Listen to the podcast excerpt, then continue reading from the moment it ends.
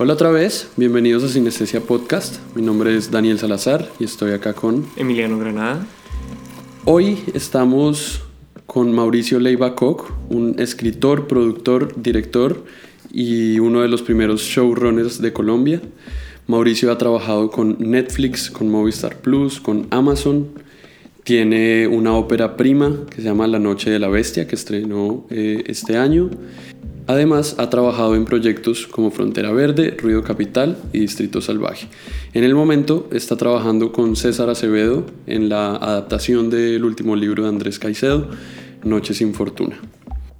En este episodio hablamos, entre muchas otras cosas, sobre el oficio del showrunner, un rol relativamente novedoso en Latinoamérica, sobre el presente y futuro en el cine en Colombia y las nuevas voces que lo componen. Esperamos les guste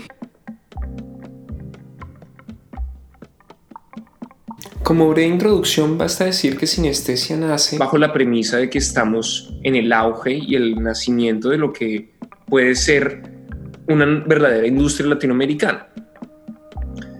En ese contexto, eh, nos parecía muy interesante, en cualquier caso, entrevistarte a ti por la sencilla razón de eh, el rol que, has, que, que ahora como has tenido en las últimas producciones es un rol relativamente novedoso para Latinoamérica, eh, ya no tan novedoso para Estados Unidos, pero sí novedoso para nosotros. Y es un rol que estoy seguro está para quedarse, ha venido a quedarse y a desarrollarse. Entonces es como muy prometedor, ¿no? Porque es como de para dónde va y qué puede ser.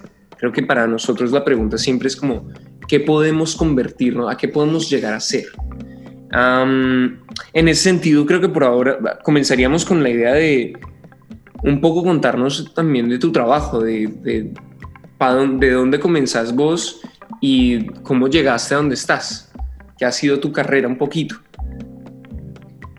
Eh, bueno, eh, en un resumen breve, eh, pues yo empecé, la verdad es que yo empecé siendo fotógrafo de cine, ¿no? Yo empecé en la cinematografía Trabajé unos, en Australia, hice, no sé, unos 15, 16 cortos en 16 milímetros y me encantaba. Eh, pero fue cuando entré a hacer la maestría, de, la, maestría en cine en Colombia, que varios de mis profesores como que me apoyaron mucho a, que me metiera más a la escritura y la dirección, ¿no? Como que ya tenía un lenguaje visual que venía desde la perspectiva fotográfica, pero tenía como una formación en escritura que le llamaba mucho la atención. Entonces como que eh, analizando eso y analizando también el trabajo que estaba haciendo con fotógrafos mucho más talentosos de lo que yo era, eh, decidí, bueno, dejemos la fotografía atrás, como que la verdad no soy el mejor, no soy pésimo, pero soy mediocre. Eh, pero adaptemos esta idea del lenguaje visual y mezclémosla, mezclémosla con, con desde la perspectiva de escritura para, para, para, la, para la dirección también, ¿no? Eh, después de graduarme me vine a Colombia, eh, hice varios cortos con el que fueron apoyados por el Fondo de Desarrollo Cinematográfico de Colombia, el FDC como que me, como que me abrió una puerta, yo no conocía a nadie en la industria en Colombia, no tenía ningún contacto, inclusive las primeras veces que traté de meterme la gente me rechazó un poco porque venía de afuera, solía pasar más, creo que ahora estamos cambiando un poco esa perspectiva, sino como aceptar también que pues hay gente que tuvo la fortuna de irse a estudiar afuera y que trae unos conocimientos distintos a enriquecer la, la, la, industria. Pero el fondo como que me tuve la suerte de que me gané como siete premios del FDS casi que seguidos y eso pues la verdad me abrió muchas puertas en tanto en la escritura y en la producción de cortometrajes. Eh, y llevó a que, a que un guion en particular, que es el, el, proyecto que no he podido hacer, que se llama Aquí vivió y murió Espíritu Perdomo, que ha viajado por festivales, ha ganado muchos premios. Eh, ese guion eh, estuvo en varias competencias en Estados Unidos, tuvo un buen nombre, eh, bastantes personas me lo empezaron a, a, pedir para leer y por la escritura de ese guion me empezaron a salir pequeños trabajos de escritura, ¿no? Eh, y ahí fue cuando empecé a hacer como un proyecto con Dynamo, que un proyecto que al final nunca surgió, pero la relación con Dynamo fue positiva y empezamos como a, a, desarrollar más cositas ahí, ¿no? Todo esto en paralelo a, cuando empezamos a filmar La Noche de la Bestia, que es la, pues la, mi primera película. que, que la hicimos muy guerrilla, como, como ya saben, y, y para poder pagar la, el montaje de la película, nos ofrecen, Dinamo nos ofrece a mí y a mi socio David Figueroa ser los jefes de escritores de Falco, que es una serie que estaba en ese momento en preproducción eh, para Amazon y decidimos tomar el trabajo más que nada para poder tener plata y poder pagarle al editor mexicano. Y, y eso pues como que lo hicimos. Eh, paralela, nos invitan a hacer un cuarto de escritores en Estados Unidos, que es para la serie Tijuana, que salió en Netflix hace unos años. Y de ahí como que todo empieza a surgir, ¿no? Después sale Frontera Verde, que pues obviamente eh, en ese momento era la serie más grande que se iba a hacer en Colombia. Eh, Falco se gana el Emmy, eso nos lleva a aún más reconocimiento, nos llaman a unas series en Estados Unidos, sale Ruido Capital, y empiezan a salir más vainas, ¿no? Entonces fue como una pequeña bola de nieve justo cuando estamos terminando eh, La Noche de la Bestia que fue bonito. Más o menos en, cuántos años eh, desde que dices que fuiste a estudiar a Colombia y hasta hoy, eh, ¿cuánto, ¿cuánto tiempo ha pasado? Pues yo me gradué en el 2013. Eh, mi primer trabajo pago en Colombia fue como en el 2015, que fue escribir una película para Bavilla, Bavilla Cine, que iba a dirigir Papeto Oscar Ruiz Navia, entonces estuve trabajando de mano con, con Oscar Ruiz Navia. Al final la película tampoco se hizo, eh, pero, pero ese fue mi primer trabajo en Colombia, pago. Bueno, hice, edité, para, edité los, los retratos de Gaona, el corto Los Retratos, no sé si lo vieron, ese ganó, ganó en Locarno hace varios años, cortico bonito, uno de los primeros cortos que hizo Iván Gaona. Entonces, al, paralelamente yo estaba escribiendo y editando. Entonces terminé editando varios cortos colombianos, extranjeros. Después edité Mambo Cool de, de Chris Good, que es una película como de un gringo, pero que filmó en Medellín, que es bastante rara, bastante chévere. Eh, empecé a editar unos documentales. Después hice Candelaria de Johnny Hendrix, que terminó ganando el premio en la eh, Giornati del Autori. No, no sé hablar italiano, les pido excusas. El Venice Days, Días de Venecia, como se llame gané ese premio, pero al mismo tiempo como que el montaje me ayudó mucho también con la escritura. Eso es muy bacano, como que a mí creo que cada uno de los aspectos del, del, del, del arte o de la producción que he logrado hacer de una manera u otra ha siempre fortalecido más la escritura para mí que la dirección, digamos. Mm. Claro, porque en cualquier caso, viendo como todo tu perfil y todo tu trabajo, sí se, se nota que hay como esta capacidad de un poco poder hacer de todo un poco, ¿no? Que creo que hoy en día además, dentro de que las, las la información está mucho más presente, siento que cada vez más hay creadores que pueden aprender también las diferentes como diferentes departamentos y poder un poco en, untarse de las diferentes eh, especialidades dentro del cine. Y creo que eso es lo que realmente permite que ahora funciones como showrunner, que en cualquiera de los casos nos parece como eso, un, rol tan, tan interesante en este momento, de que además es como el boom de las series y es un boom que yo en algún momento casi dije como no, esto será una burbuja, pero en realidad se siente como todavía un Big Bang ¿no? de lo que va a ser. Y en ese sentido, en cualquier caso, para, me parece interesante para las audiencias, ¿no? Si nos puedes hablar un poco de tú cómo concibes esa labor, la labor del showrunner, y, y sí, cuáles son como las dinámicas en, en, tu trabajo día a día como showrunner. Pues bueno, primero sí, sí creo que la perspectiva que me dio haber sido fotógrafo, haber sido editor, estar escribiendo, haber dirigido, haber producido, como que sí fortalecieron o han, o han ayudado a fortalecer la labor de showrunner que hago, ¿no? El showrunner en palabras básicas en Estados Unidos surge como, es, es un productor escritor, ¿no? Es el, comúnmente es el creador de la serie, que es la persona que tiene como el control absoluto, digamos, del proceso creativo y de producción de un proyecto para serie. Eh, obviamente, pues están los directores, están los escritores, pero esta es la persona como que al final tiene la voz final sobre las decisiones más importantes que tengo que hacer sobre un proyecto. Eh, en Estados Unidos el, el, showrunner eh, no hay un crédito como tal, ¿no? no existe el crédito de showrunner, no, no se da. Eh, es, es, el productor ejecutivo y comúnmente es el, el creador. Y es escritor de los episodios de las series. escribe, pero no, tiene, no, está escribiéndolos todos, pero es como la persona que está asegurándose que el arco principal de toda la temporada o de toda la serie tenga sentido, ¿no? Porque si es un proceso muy distinto a la, a la, escritura, digamos, de cine. El cine, como está contenido dentro de 90 minutos o dos horas o tres horas, claro pues está con una historia mucho más contenida, ¿no? Entonces los arcos de los personajes están trazados dentro de estos arcos dramáticos que ocurren dentro de la narrativa de, la película. En cambio, la serie puede ir desde 6 a 8, a 16, a 24, a muchos episodios, ¿no? Entonces los, los personajes, los cambios de los personajes son mucho más extendidos. Entonces eh, existe como la, la, figura de que pues debe haber una persona que es la que está a cargo no solo de la, no, tanto de la minucia del episodio a episodio, sino de que tiene que vigilar de que estos arcos, grandes arcos de temporada, pues tengan sentido y, que los directores estén trabajando en pro de la narrativa general y no en pro del episodio que ellos están filmando.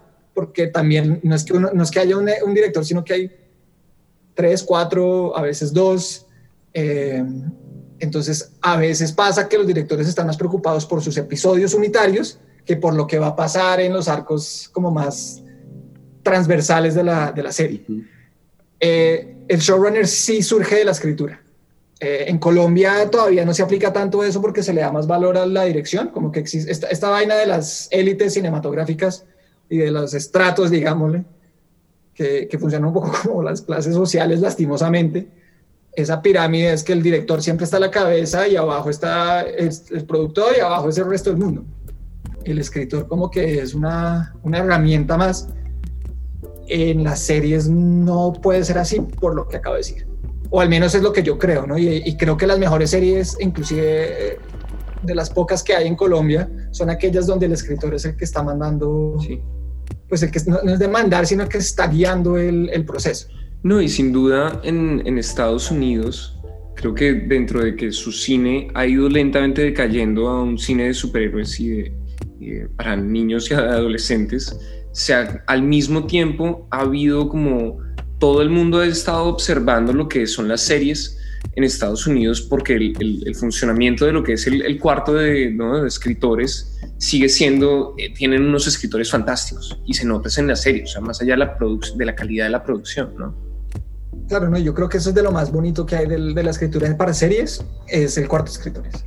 Porque acá es ahí donde, pues, primero, yo, yo sí creo que el cine, tanto el cine como la televisión o, las series, son trabajos de colaboración. A, mí, a mí personalmente no me llama la atención la idea del autor como, como creador único y todopoderoso. Yo creo mucho, mucho en la colaboración, eh, tanto desde la perspectiva de producción como la, de creación. Entonces el cuarto escritor es creo que es de las cosas más bonitas que hay porque ya es donde uno, digamos, uno, yo llego con una idea como ruido capital, ¿no? Entonces están esos jóvenes que están viviendo los noventas, que está pasando todo esto en el contexto político de ese momento, pero que tienen su sueño de hacer su banda, pero son unos mediocres tocando instrumentos eh, y al mismo tiempo están todos sus temas personales, ¿no?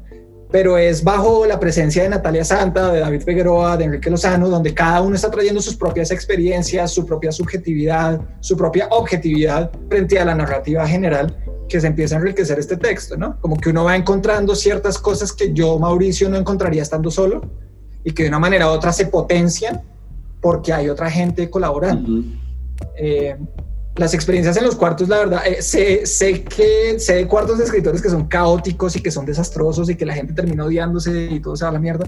Yo he tenido la, fortuna de que no ha pasado, todavía no me ha pasado, pero, pero sí, sí es donde yo más gano eh, experiencia, ¿no? donde, donde uno también empieza a escuchar mucho más, donde es capaz de abrirse mucho más a las opiniones de otras personas y, ahí el paralelo, hago un paralelo al, montaje. El montaje, cuando uno está editando una película, pues siempre está el director, ¿no? Eh, hay directores que siempre quieren imponer lo que ellos quieren y que no son capaces, capaces de, escuchar. Hay, hay, hay, directores que no, que están muy dispuestos a, a, empezar a dialogar y a construir dentro de lo que se, dentro de lo que se escribió con la, con la cámara. Y, y, es ese diálogo en donde se empieza a nutrir mucho más también la narrativa, ¿no? Pues en mi, en mi opinión el, showrunner normalmente es el jefe de escritores. Ahora, ahora, ahora que, que, mm, que, nombras todo este proceso de, de, escritura y del cuarto de escritores, em, algo que nosotros encontrábamos muy interesante en lo que es eh, tu filmografía y en, tu trabajo como showrunner y un poquito es un poco esas nuevas temáticas eh, que están tratando de divergir un poquito de lo que ha sido el cine colombiano históricamente, eh, que ha sido construido temáticamente alrededor de lo que ha sido la violencia en nuestro país. Eh, por, pues, por obvias razones. Em, pero entonces siento yo que hay, que hay como un, un, interés en tratar de abordar tal vez ciertas temáticas repetitivas, pero desde otros ángulos. Entonces, de pronto el tema con la música, el, el tema, no sé, en lo que fue Frontera Verde con los indígenas, o el tema en la juventud, como lo es en, en, en, la serie y en, La Noche de la Bestia. Eh, cuéntanos un poquito de, de qué hay detrás de de esa relación con lo que ha sido el, cine colombiano y, la violencia en el cine colombiano en las nuevas eh, representaciones? Pues, a ver, yo, yo sí siento que es, algo que he estado pensando mucho en estos días por lo que está pasando en, en Colombia, ¿no? Sí. Como que a veces, inclusive yo cargo o cargaba o he estado cargando ese prejuicio de que, de que quizás estas narrativas tienen que ir evolucionando un poco, pero lastimosamente el país como que nos sigue jalando a que estas narrativas no nos, pues no las podemos dejar atrás tampoco, ¿no? Como que si hay, hay una discusión interna propia ahorita, hoy, día a día de, puta, yo quiero salirme del marco de la violencia, pero el marco de la violencia no deja que uno salga, mm. Como que, entonces, a ver, eh, creo que, creo que sí es importante de todos modos que nosotros logremos cambiar la narrativa o, al menos no cambiarla, sino poder dirigir la narrativa a perspectivas donde quizás un público más grande pueda acceder a estas narrativas y entenderlas de una manera más concreta.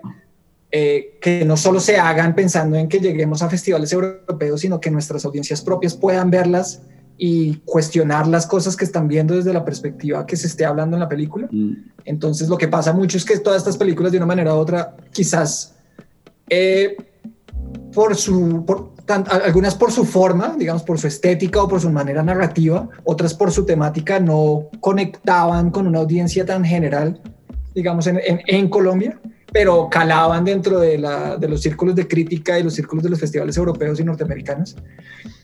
Y lo que yo empecé a indagar un poco más es, bueno, ¿cómo yo hago para que de todos modos haya una narrativa que tenga que ver con estos contextos, pero que no sean enteramente sobre estas historias de violencia, sino cómo puede, cómo el contexto afecta a la gente que crece dentro de ese contexto sin que necesariamente sean víctimas directas del contexto. Eh, aunque al final yo creo que de una manera u otra en Colombia pues todos, todos hemos sido tocados por esta vaina, ¿no? Todo nuestro contexto es inevitable. Eh, no, como lo, como lo mencioné al principio de lo que estaba diciendo, sí siento que hay, hay un diálogo interno ahorita muy prevalente donde, donde porque estamos volviendo, porque se está regresando algo que vivimos o que hemos vivido históricamente desde que yo crecí, desde que yo soy niño, ha habido masacres en Colombia y de repente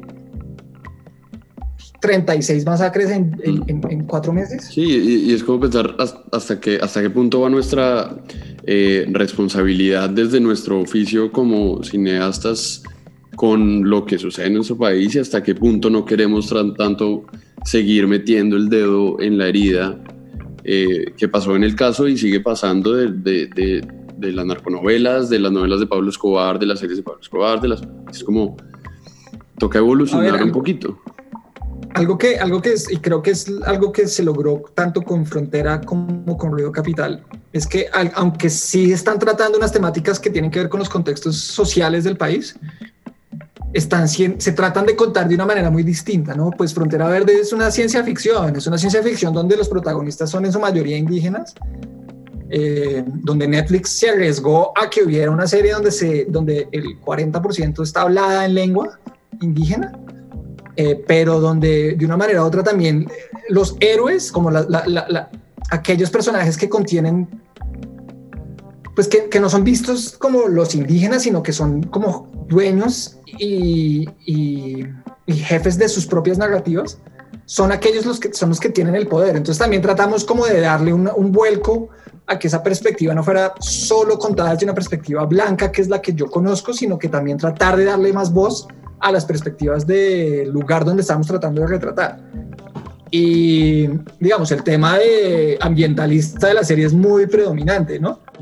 Como que a nosotros nos decían hay que tener cuidado con eso, hay que tener cuidado con eso, y uno pues sí, hay que tener cuidado, pero pues estamos haciendo una serie en el Amazonas y la última imagen de la serie es la, el Amazonas en llamas. Entonces, pues obviamente ahí estamos diciendo algo, ¿no? Claro. Eh, igual con Ruido Capital, Ruido Capital de una manera u otra, pues ese fue el contexto en el que yo crecí como los 90, 92, 93, 94, esa era mi adolescencia. Y al mismo tiempo, aunque es como cuando hay una bomba, ¿no? Como que la explosión, hay gente que está afectada inmediatamente en la locación, pero la ola explosiva, ese viento uno lo alcanza a sentir. Y cuando uno tiene 13 años, pues lo siente de una manera muy distinta como uno pues lo sentiría hoy a esta edad. Eh, uno lo juzga de una manera distinta. Entonces estábamos tratando de que con, con, las dos series, pero con, como con ruido más que, más que con fronteras, ¿cómo, cómo tratamos esta temática de violencia sin caer en la misma narrativa que se ha, pues, en la que se ha quizás no caído, pero que se ha narrado ya por tantos años en nuestro país, pero que al mismo tiempo, y que, y que al mismo tiempo logremos que una audiencia más general eh, pues conecte también con otro tema que es la música, ¿no? Porque al final la cultura sí es lo que de una, nos, nos conectaba. Eh, los aterciopelados, las 1280 almas, la derecha. Era encontrar ese balance y es algo a lo que yo siempre estoy apuntándole, ¿no? Como yo cuento una narrativa que sí tiene un valor social importante, pero que no esté tampoco rechazando a quizás aquellas audiencias que yo quisiera que más pudieran ver esto para que lo entiendan y lo cuestionen. Porque es que hay gente que no se va a poder ver Oscuro Animal, no sé si se la vieron, pero Oscuro Animal, que es la película de Felipe Guerrero, que es muy buena, que trata sobre el conflicto, pues el público general no va a poder, pues no se la va a aguantar. No es la película que se sientan a ver como por, y no van a salir como cambiados de vida. Mm. Eso los europeos les encanta y a, y a, muchos colombianos también, pero no es la narrativa que quizás un público general colombiano vaya a, a ver. Y justo dentro de tu trabajo, eso algo también lo teníamos como marcado, y era esta idea de Nuevamente, creo que estamos muy enfrascados. Hay un problema gigantesco en cuanto a la distribución del cine colombiano. Ahí no es, no es un problema tanto de producción. Obviamente, nuestra producción es limitada, pero la producción está sucediendo. Es más como la distribución y la exhibición sigue siendo muy corta y está el ciclo, el que nosotros ya hemos mencionado en sinestesia, ¿no? Este ciclo donde, em, porque no hay realmente una audiencia para un cierto cine, eh, no se produce o si se produce no se exhibe y entonces todavía no hay audiencia y termina haciéndose como ese círculo donde la, la industria produce lo que la, audiencia quiere que El caso es que creo que nos, para nosotros como que logras un punto que es un puente entre lo que es la producción independiente y lo que es el apil comercial, esta cosa de lograr llegar a una audiencia realmente que creo que es justo el reto, el gran reto que se enfrenta también muchos cineastas colombianos en este momento, latinoamericanos en general, ¿no? Voy a hacer una breve pausa porque es que me parece un tema, hay un tema muy interesante que es como, es que estamos reviviendo nuestro pasado. Yo siento que estamos mirando, yo ahora entiendo de alguna manera distinta a mis padres, porque dentro de que, o a sus padres, porque dentro de que puede estar en diferencia profunda con ciertas decisiones, ahora entiendo el momento en el que estaban viviendo. Es que llevan viviendo lo que nosotros vivimos. Es que se llevan enfrentando a esta violencia todas nuestras generaciones, ¿no?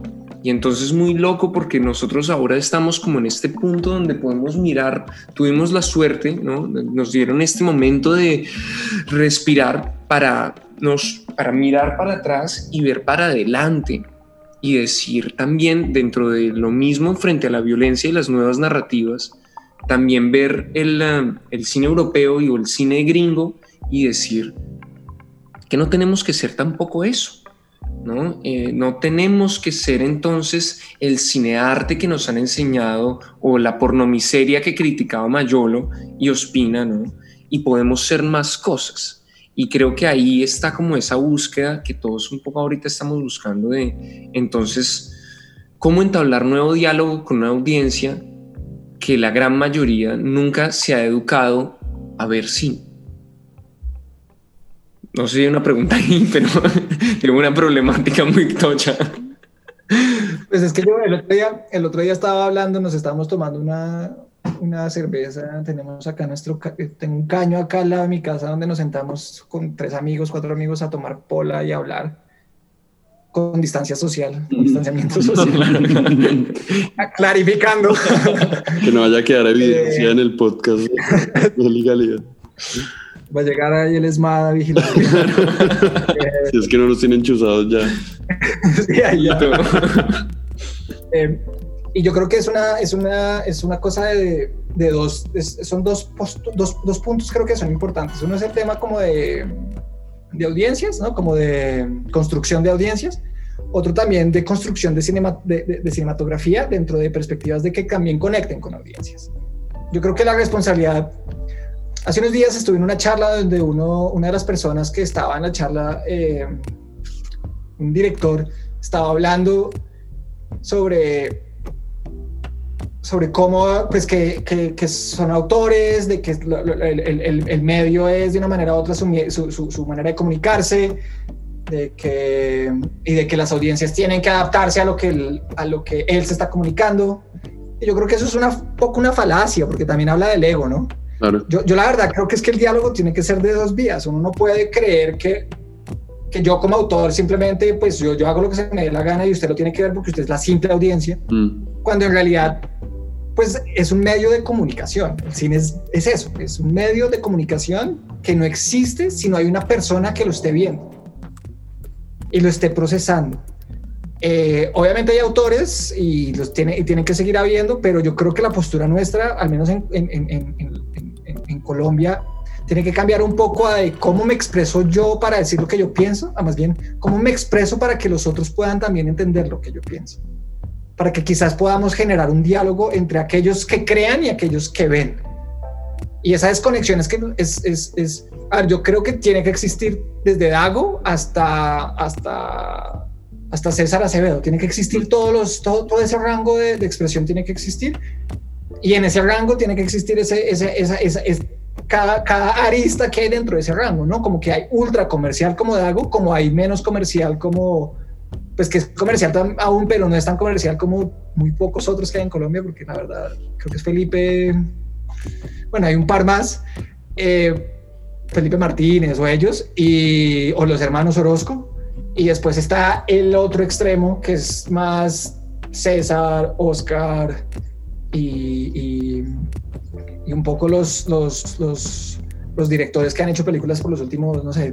Sí, los conductos Digamos, creo que Gaona, Gaona es una, es, Gaona a mí me parece muy interesante porque Gaona se acerca un poco también al, público.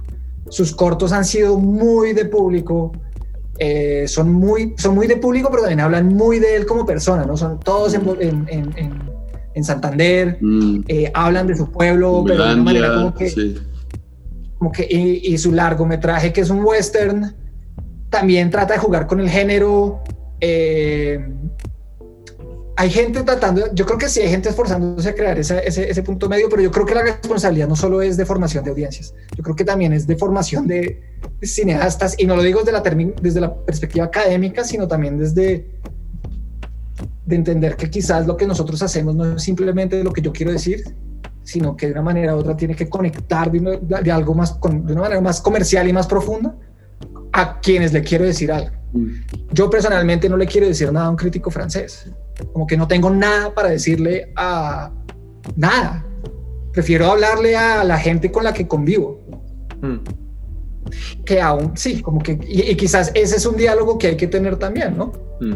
Y, si uno quiere hablar con el crítico francés, pues bueno, está, está, en todo su derecho, pero entonces quizás los fondos públicos no solo pueden ser dedicados para que esta persona hable con el crítico francés. Claro, pues, ahí están las ayudas y que, queremos vendernos hacia el resto, ¿no? Pero vos crees que, por ejemplo, eso parte, a ver, yo creo que los dos son valiosos, evidentemente los dos son necesarios, pero está más ahí atado a la labor de guion o a nuestro lenguaje cinematográfico per se. No, pero lo que pasa es que, volviendo a, lo que estamos hablando antes, el guionista no se le, no se le da valor en, en Colombia Entonces muchos directores son directores, guionistas, productores, fotógrafos, editores, todo en sus películas. Eh, yo creo que es una perspectiva de guion. Más que de, más que dirección como tal, es, es de guion. Eh, y bueno, y de que si hay una educación audiovisual o hay una, sí, mucho más hacia, hacia, hacia el cine europeo de antaño, a los Bergman, a Tarkovsky, que son unos genios, pero pues son ellos. Y, y que quizás todavía no se ha encontrado una, un balance dentro de qué es lo que nosotros, cómo es, la, cómo es nuestra... Es que quizás es, una pregunta que pues, es un poco torpe y abstracta, pero ¿qué es una película colombiana? ¿Existe lo que es una película colombiana? creo que en series nos estamos acercando más, pasos, pues obviamente la serie es comercial, ¿no? Y, y, y, no estoy quitándole ningún valor al, al, cine, sino que de una manera u otra al, a, las series ser sí o sí distribuidas por un medio comercial, tienen que sí o sí intentar generar una comunicación directa con una audiencia específica. Eh, inclusive Frontera Verde, que es la más rara de las que se ha hecho acá, trata y, tiene unas vainas muy pues, del formato, ¿no? Y hay, hay también distribución al ser distribuidos por Netflix o por Amazon o por uno de estos canales, pues uno sabe que ellos, ellos tienen su audiencia clara. Las películas es mucho más complejo porque las distribuidoras, pues obviamente tienen un interés de mostrar las películas colombianas, pero entienden que las películas colombianas no son las que van a llamar audiencias. Y entonces es un ciclo donde son las películas de Dago, las películas de Avengers, las películas de Marvel, las que financian las películas de César, las películas de Copeto. Mm. Pero estas películas es, es, como realmente es una vaina muy, es un poco irónico, ¿no? Que Avengers esté financiando, que los impuestos que se le cobran a la gente que va a ver Avengers a cada boleta son los que terminan haciendo la, sombra, la Tierra de la Sombra. Sí, sí, sí, sí. Que, es, que es, muy, es, muy bueno, pero es irónico. Claro. Pero la Tierra de la Sombra no va tanta gente a verla. Claro, claro, claro, claro. Que, que es, es, casi, y, entrando en esto que mencionas de, de, las plataformas y de lo que es Netflix y de lo que es Amazon y las distribuidoras, casi que esa validez de lo que es el contenido, llámese cine colombiano, en cine, películas o en series, que creo yo series también clasificar como cine, mm. em, casi el mismo hecho de que lo distribuyan estas grandes plataformas es lo que le da validez. O sea, yo no sé si la audiencia que tuvo Frontera Verde o que pudo haber tenido eh, El abrazo de la serpiente o que en su momento tuvo Roma, hayan tenido el éxito que tuvieron sin esas eh, nuevas plataformas. Entonces casi que siento yo que estamos en un punto en el que estas plataformas son las que dictan un poco eh, qué se consume y casi que nos dice a nosotros como audiencia qué ver y qué no ver. En parte sí, en parte sí, en parte nosotros, a ver, nuestras tendencias, nuestras tendencias de, de, consumo, digamos, de estos productos también van marcando qué es lo que ellos van haciendo, ¿no? Entonces, Dark, Dark le fue muy bien en, en, en, el mundo, entonces, pues entonces, como le fue también, entonces toca hacer un Dark colombiano. Eh, a ver, Frontera Verde es interesante porque, digamos, nosotros sacamos Ruido Capital en Movistar y sacamos, y pues Frontera Verde salió en Netflix, ¿no? Eh, las audiencias de Frontera Verde cuadriplicaron, cuadruplicaron, no sé, es muchísima más gente la que vio Frontera Verde que la que vio Ruido Capital. Okay. Eh, inclusive viendo lo de ahorita que salió Robo del Siglo versus Ruido Capital que salió hace tres meses, ¿no? Eh, la diferencia de plataforma es inmensa es inmensa, son miles, sino millones de personas, son millones de personas en, números, ¿no? Eh, nuestra audiencia en ruido fue buena, pero pues nunca va a llegar a los números que le puede llegar un, Netflix, eh, porque no tiene la distribución que tiene, ¿no? No está en 150 países con, no sé, 200 millones de suscriptores y pirateada en todo el medio mundo. Eh, entonces yo, a ver, digamos, Roma, Roma es un, un ejemplo interesante porque Roma nadie, nadie sabe con certeza cómo le pudo haber ido teátricamente a Roma porque no, no tuvo casi vida en, cines, ¿no? Al ser una película de Cuarón, obviamente se vio beneficiada por estar en Netflix, porque llegó a todo el mundo, pero hubiera sido interesante por saber los números de box office de, de Roma en, solo en cines. Eh, pues porque es una película muy grande de todos modos, ¿no? Para ser una película latinoamericana. Sí, claro, porque en cualquiera de los casos, hace poco me, me decía un, data analyst que básicamente se, se, especializa un poco en ver los números del mercado, que decía, los nuevos creadores tienen que afrontar la realidad, que es el trabajo que llevan haciendo durante los últimos dos años de su vida, tres años, eh, va a llegar a una plataforma y va a tener una ventana de tres, cuatro semanas antes de que el algoritmo se lo vuelva a tragar. Porque el problema es que, claro, si usted es Cuarón, si usted es Scorsese, eh, si tiene el nombre real para que en, Netflix le aparezca en la pantalla de toma y te viste el irlandés, te la has vuelto a ver, ¿no? ¿Te has visto Roma?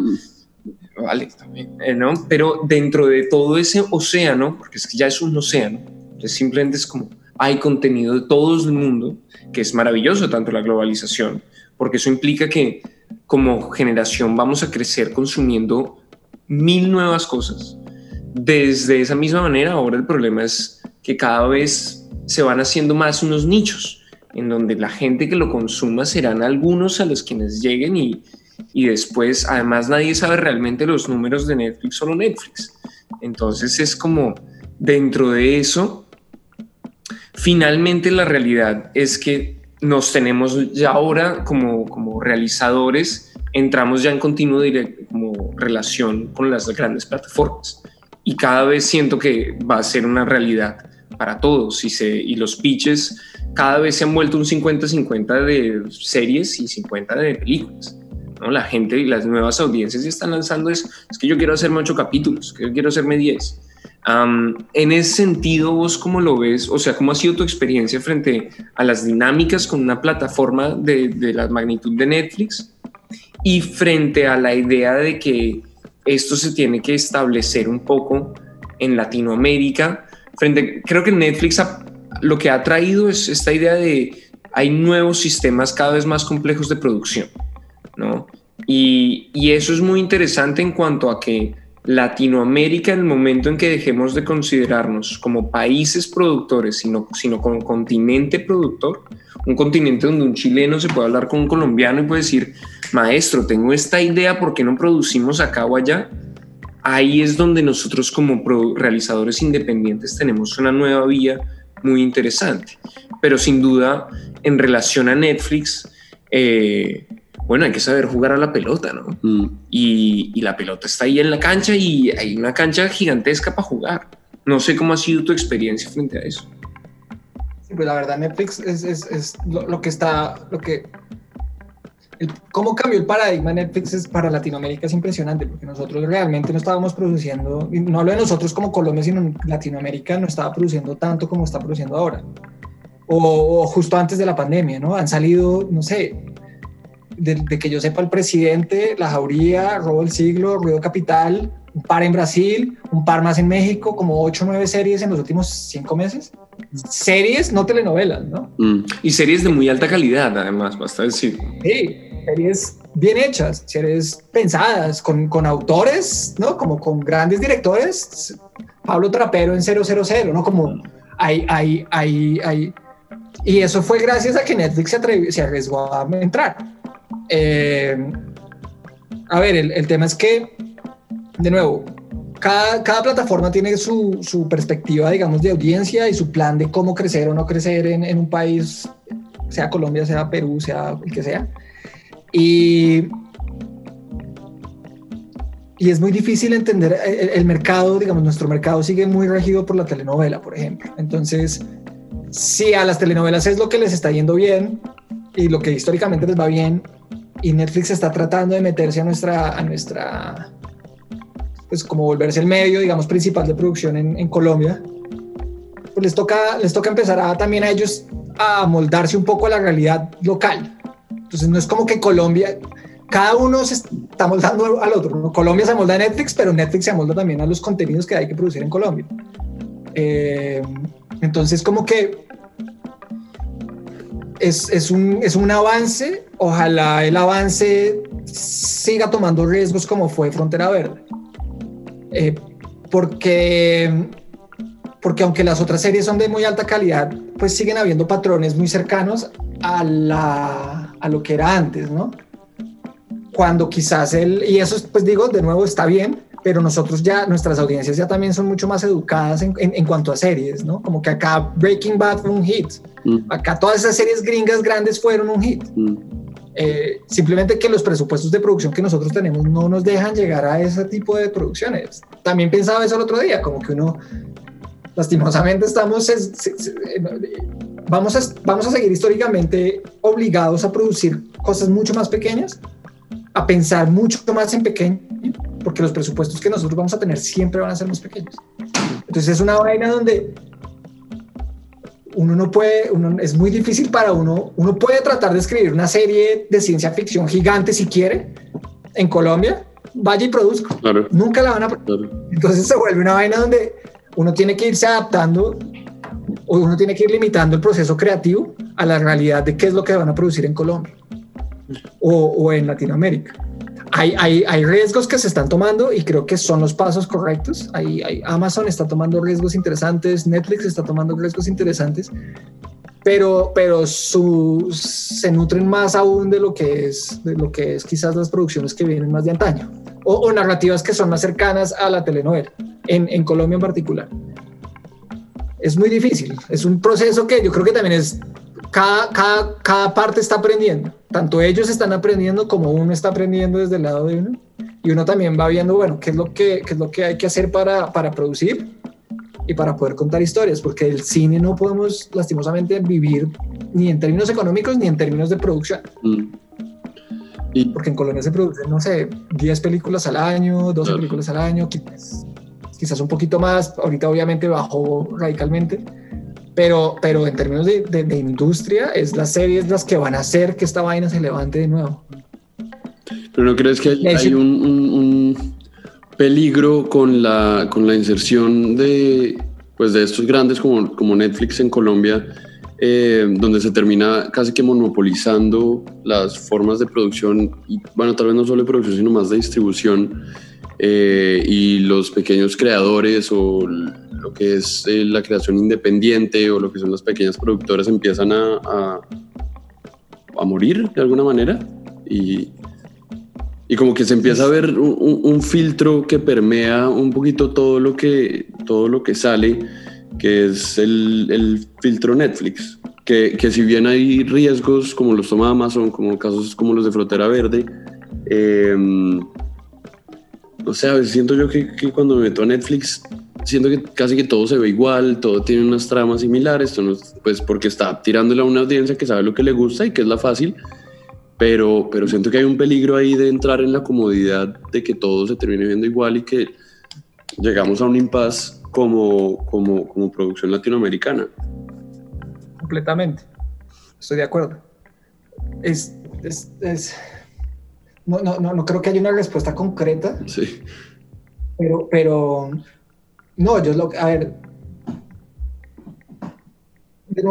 yendo, yendo a, La Noche de la Bestia, es una película 100% independiente que de alguna manera u otra logró romper un pequeño esquema donde, donde, donde Dago García le llamó la atención la idea y nos ayudó un poco y Cine Colombia nos ayudó un poco. Pero es una película hecha desde la perspectiva independiente al 100%. Y, y digamos, no sabemos no sabemos exactamente dónde va a existir post pandemia, no sabemos dónde se va a ver, cómo se va a ver. Ya sabemos que hay festivales que, donde va a mostrar y hay interés, digamos, hay mucho interés en, en, en canales europeos porque es una película rara colombiana, ¿no? Es, es, interesante porque hay más interés en canales europeos que en festivales europeos. Eh, pero, pero sigue siendo una película diminuta. Mm. Eh, lo, que es Netflix o no hagan o no, o lo que vayan o no vayan a hacer es, es más como cómo se mide el tema de industria versus producción independiente, ¿no? ¿Cómo se puede empezar a balancear ese, ese, ese, tema? Ojalá, ojalá, el fondo, ojalá el fondo logre sobrevivir este, este bache, ¿no? El fondo cinematográfico, porque el fondo es la base para que exista producción independiente. Mm. Ojalá esa producción independiente, volviendo a lo que estamos antes, ojalá esa producción independiente se vuelva un poquito más arriesgada frente a que no solo se, donde no solo se, donde se, se le dé un poco más de valor a cosas que no estén enteramente relacionadas a lo que, cómo le puede una película en un festival europeo, sino también cómo puede una película entrar dentro de un nicho de cine colombiano con audiencias. Y, y eso va a promover que siga habiendo la, la, producción independiente. También es, creo que hay que tomar el, riesgo. Yo creo que, no sé, nosotros Bestia la filmamos en, en producción, teníamos 10 mil dólares. En ese momento eso eran 30 millones de pesos. Con eso sobrevivimos producción. La película cuesta más que eso. Mm. Y sigue siendo muy barata. Pero el costo real es, el costo real es un poco menos de lo que dan en ópera prima en, en, FDC. Pero lo que nos costó es muchísimo menos. Pues lo que se gastó en efectivo fue mucho menos que, que eso. Eh, otro ejemplo es el, la película de, la de los Nadie, ¿no? Como que son películas muy, mm. muy baratas de jóvenes y o realizadores, no, no, solo son jóvenes, sino realizadores que se arriesgan a, a tratar de producir como sea. Y yo creo que es ahí donde toca regresar un poco. Antes el FDC daba un premio que era muy chévere, que era el premio de película pequeña. Daban como 300 millones de pesos. Era una película, para mí era un premio donde uno dice, la verdad, la verdad es un poco más libre que tener mil millones de pesos. Uno sabe que con 300 logra tal cosa. Uno sabe qué, qué tipo de historia va a contar. Uno sé, y si arriesga a hacerla con ese incentivo, a mí ese, ese premio me parecía muy bonito. Mm. Eh, el premio desapareció ya hace varios años. Mm. Pues sin duda, en cuanto a la producción, nos enfrentamos a un momento bien oscuro, porque cómo se volverá a producir sigue siendo una incógnita. Pero la idea y lo bonito es que realmente ahora podemos hacer. La idea es que ahora realmente nos podemos lanzar a la calle a grabar. Y creo que sin duda la Noche de la Bestia es como para mí ese gran logro de fue puta hacer con lo que haya, man, hacer con lo que haya y salir y con los dientes, es decir, con además los, los equipos guerrilla, ¿no? Es que creo que además los, sí, nos han enseñado, al menos a mí me enseñaron en la escuela de entonces, no, usted no es cineasta, sino ha traído todo un equipo de 20 personas y toda una parafernalia para rodar durante no sé cuánto. Digo, yo soy feliz ahora rodando con con cinco, ¿entendés? Y si somos cinco los que hay detrás y cuatro los que hay adelante, y con eso jalando para adelante. No dije nada, pero, pero sí, es como esa idea de hay que hacer, hay que hacer, es la única. y, por eso, volviendo al tema de guion, que era lo que, lo que estábamos cuestionando un poquito antes también, es que yo creo que desde la perspectiva de guion, estas cosas hay que pensarlas, ¿no? Como que ahorita estamos trabajando en un proyecto, escribiendo algo, y, y, desde producción ya obviamente hay que empezar a considerar el tema COVID, ¿no? Entonces, ¿qué significa filmar en espacios cerrados con 50 personas? No se puede. Entonces toca, digo, obviamente uno le da cagada en algunas cosas, pero uno dice, bueno, la realidad es esta, la realidad es que para poder filmar el proyecto que queremos filmar, pues nos toca sacrificar ciertas cosas para, el, para que se haga el proyecto a mí el preciosismo, creo que hay que ser precio, pues hay como que hay ciertas cosas que hay que defender con todo, pero si la historia tiene una, un, un, core, un corazón emocional concreto y se puede, pues eso es lo más importante. Uno no necesita 7 dólares con 500 extras a no ser que sea una película que necesite exactamente esa mierda. Pero las películas que nosotros estamos escribiendo, las series que estamos escribiendo, pues tampoco son de esa escala. Por eso mismo, porque los presupuestos no nos dan el permiso para llegar a hacer la escena más hijo de puta que queramos hacer. Entonces, desde la, desde la, desde el, digamos, desde la perspectiva de showrunner, desde la perspectiva de jefe de escritores, uno siempre también está pensando en esas cosas. Porque los presupuestos, pues sí rigen. Como que sí hay que pensar en plata. Es inevitable. Hay que entender que producción tiene un número que nos, un, número que es muy agotable de dinero para hacer las escenas que uno quiere filmar. Entonces, uno, la escritura de televisión es muy distinta al cine también en, términos de escenas, ¿no? Como que uno, uno no puede, en un guion de 50 páginas, uno no puede tener 100 escenas. Vaya y produzca 100 escenas, eso es un mierdero. Entonces, uno empieza también a pensar en el chip, bueno, pues seamos realistas. El, para mí lo más importante es la emocionalidad de los personajes que está ocurriendo. Entonces tratemos de ser lo más fiel posible a eso y aquellas cosas que son innecesarias para eso, suerte. Mm. Entonces uno empieza a pensar también, es que ahí es donde la labor del showrunner es bien interesante porque no es solo escribir lo que se le, lo que se le dio la gana y que se inventó, sino que empezar a darse cuenta de que si los números no suman, pues esa mierda no se va a poder producir nunca. y, y, creo que eso es una, es una cosa que a veces en el cineasta, en el cineasta más local, digamos, no se cuestiona, porque todo se vuelve de que yo quiero hacer lo que yo quiero hacer. Cuando hay que contar primero, yo creo. Pues, para mí lo más importante es contar. Si uno no está contando nada, pues no vale la, pues, para mí no vale la pena tanto. Mm. Eh, es, es un momento lo que, lo que, lo que, lo que nosotros con Fidelio, las dos películas que hemos 100% producido, como 100% Fidelio, es Copenhagen, que se hizo en Dinamarca, muy bajo presupuesto, y La Noche de la Bestia, Bogotá, muy poco presupuesto. Y de esas dos experiencias sacamos esta idea de que, puta, al final van a tener muchas fallas, obviamente, pero pues esas fallas son parte de la experiencia y uno las va ganando, ¿no? Uno va ganando, uno va creciendo con cagarla. Y, y, cuando uno, digamos, juega con números más grandes que son los que tienen las series, la responsabilidad de cagarla es mucho más grande. claro. es, por eso yo digo que uno lo libera mucho no tener tanta plata, porque al final nosotros decíamos con Bestia, pues si, a Iron Maiden no le gusta la película y no nos da nada de Iron Maiden, pues nos gastamos, no sé, perdimos 30 mil dólares y putas, hicimos una peli, le hicimos como se nos dio la gana y ya, no fue tan grave. Pero si tuviéramos tenido 1.500 millones de pesos y la cagamos con toda, yo estaría fustigándome hasta el, día, hasta el final de mis días. Claro, chao. Primera y última. no mal. Claro. Eh, no sé, creo que, creo que es, a ver, el, tema de las series, lo chévere es que le dejan a uno, le permiten a uno contar historias que no se ven tanto en nuestra cinematografía. Mm. Lo bello del cine es que podemos acercarnos de una manera más personal a historias que, que quizás el medio más tradicional o el medio más común, digamos, como masivo, no permite, que son aquellas películas un poco más personales, ¿no? Mm.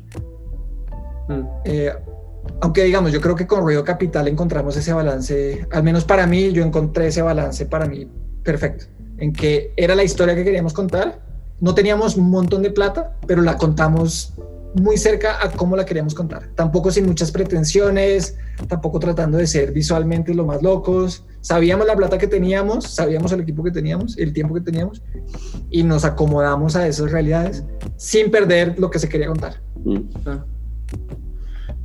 Pues Mauricio, em, pues yo creo que no te quitamos más, más tiempo. Tenemos un montón de, pues de cosas muy interesantes que salieron en esta charla. Creo que em, tenemos mucho más para hablar en alguna otra oportunidad. Ojalá si nos, nos llegamos a, encontrar. Tal vez la única, la última pregunta que me parece como chévere por, por añadir como la, la cercita al final ah, de em, películas de pandemia. ¿Qué película como que le haya tocado en pandemia que haya disfrutado enormemente? Porque en cualquier caso también queremos hacer muchas recomendaciones. De todo como queremos lanzar a la gente de, oiga, mírese, ¿por qué no? Y mírese por allá y tal. Entonces, como que, le ha gustado en estos, en estos meses de, estar atrapado. Vean, este fin de semana me vi una peli del 2005, creo que es de Miranda July, que se llama Me, You and Everyone We Know. Ok. Me, me gustó mucho, me gustó mucho. Es, es, bien indie, es bien festivalera y festivalera gringa, ¿no?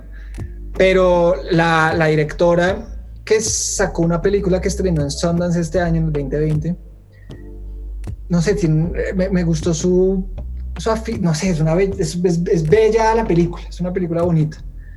Eh, la recomiendo bastante, como que de verdad, de verdad me, me, me gustó bastante al menos me, hizo sonreír. Como que creo que era esas, películas donde uno sale como, ah, está, está bonita. Me hizo, sí, no, no todo tiene que ser pesado y ladrilludo. Sí, y, esa bueno, y, y, un director o película colombiana eh, de nueva generación. ¿Que me haya gustado mucho? Sí. que he disfrutado. Eso es una peli, a ver. La verdad, no he podido ver pelis de las últimas, últimas no he visto mucho. Bueno, de pronto no tan nueva generación, pero algo colombiano. Lo he tocado como. Mm. A mí, me gustó, a mí me gustó mucho el vuelco del cangrejo de Papeto. Uh primera película. Y tengo una, ¿cómo se llama? Me siento mal porque la tenía antes de decir Papeto y ahora se me fue. A ver, a mí, a mí me gustó, eh, me gustó, hay gente que no le gusta para nada, pero me gustó los días, eh, no los días de la ballena, sino la de la cabra. Eh, los días de la cabra, no. Sí, la de Bad Lucky Goat. El día de la cabra, creo. El día de la cabra, que es el, la de Samir, a mí me gustó, me pareció, pues me pareció también distinta, me pareció una peli que trata de ser distinta, usan mucho Steadicam que a mí no me gusta tanto, pero, pero la peli como tal me llamó la atención. Me pareció que al menos también la hicieron con tres pesos y se fueron allá a filmar. A, ellos la hicieron con Kickstarter, creo. Creo que ellos hicieron una crowdfunding de esos. Mm. Pero no, había otra, había otra que, que me vi que me llamó la atención mucho, pero en este momento se me fue. Para la próxima. Para la, próxima. Va a tocar hacer otro episodio. Exacto. Hay, hay, hay una serie que me estoy viendo que está buena, que se llama Tales from the Loop de Amazon. Dicen que se... Bien, a ver, como que partieron de además de un libro que realmente no tenía ni historia ni nada, más eran como pequeños como ideitas sin cuenticos pequeñitos de, de, unas imágenes muy tesas, ¿no? Sí, está, está chévere, es interesante, es distinta, se arriesga un montón, es un poco eh, lenta al principio, pero pero lo va como cogiendo a uno. Y por ahí me he visto, es que he visto, la verdad, he visto tanta vaina que ya está. ya se llena pierde, ¿no? Sí, sí, como que todo, todo es una cosa. Sí, eh, cinco meses, cinco meses. Bueno, pues nada, eh, muchísimas gracias. Muchísimas gracias. gracias a ustedes, muy bacano. Cuando quieran me avisan y si hay tiempo, muy contento de hablar con ustedes. Como siempre, recuerden que Sinestesia está para ustedes y somos todo oídos a qué les, qué les gustó, qué les llamó la atención, qué les interesa de esta conversación y de qué nuevos temas quisieran hablar. Esperemos les haya gustado y esto es Sinestesia Podcast.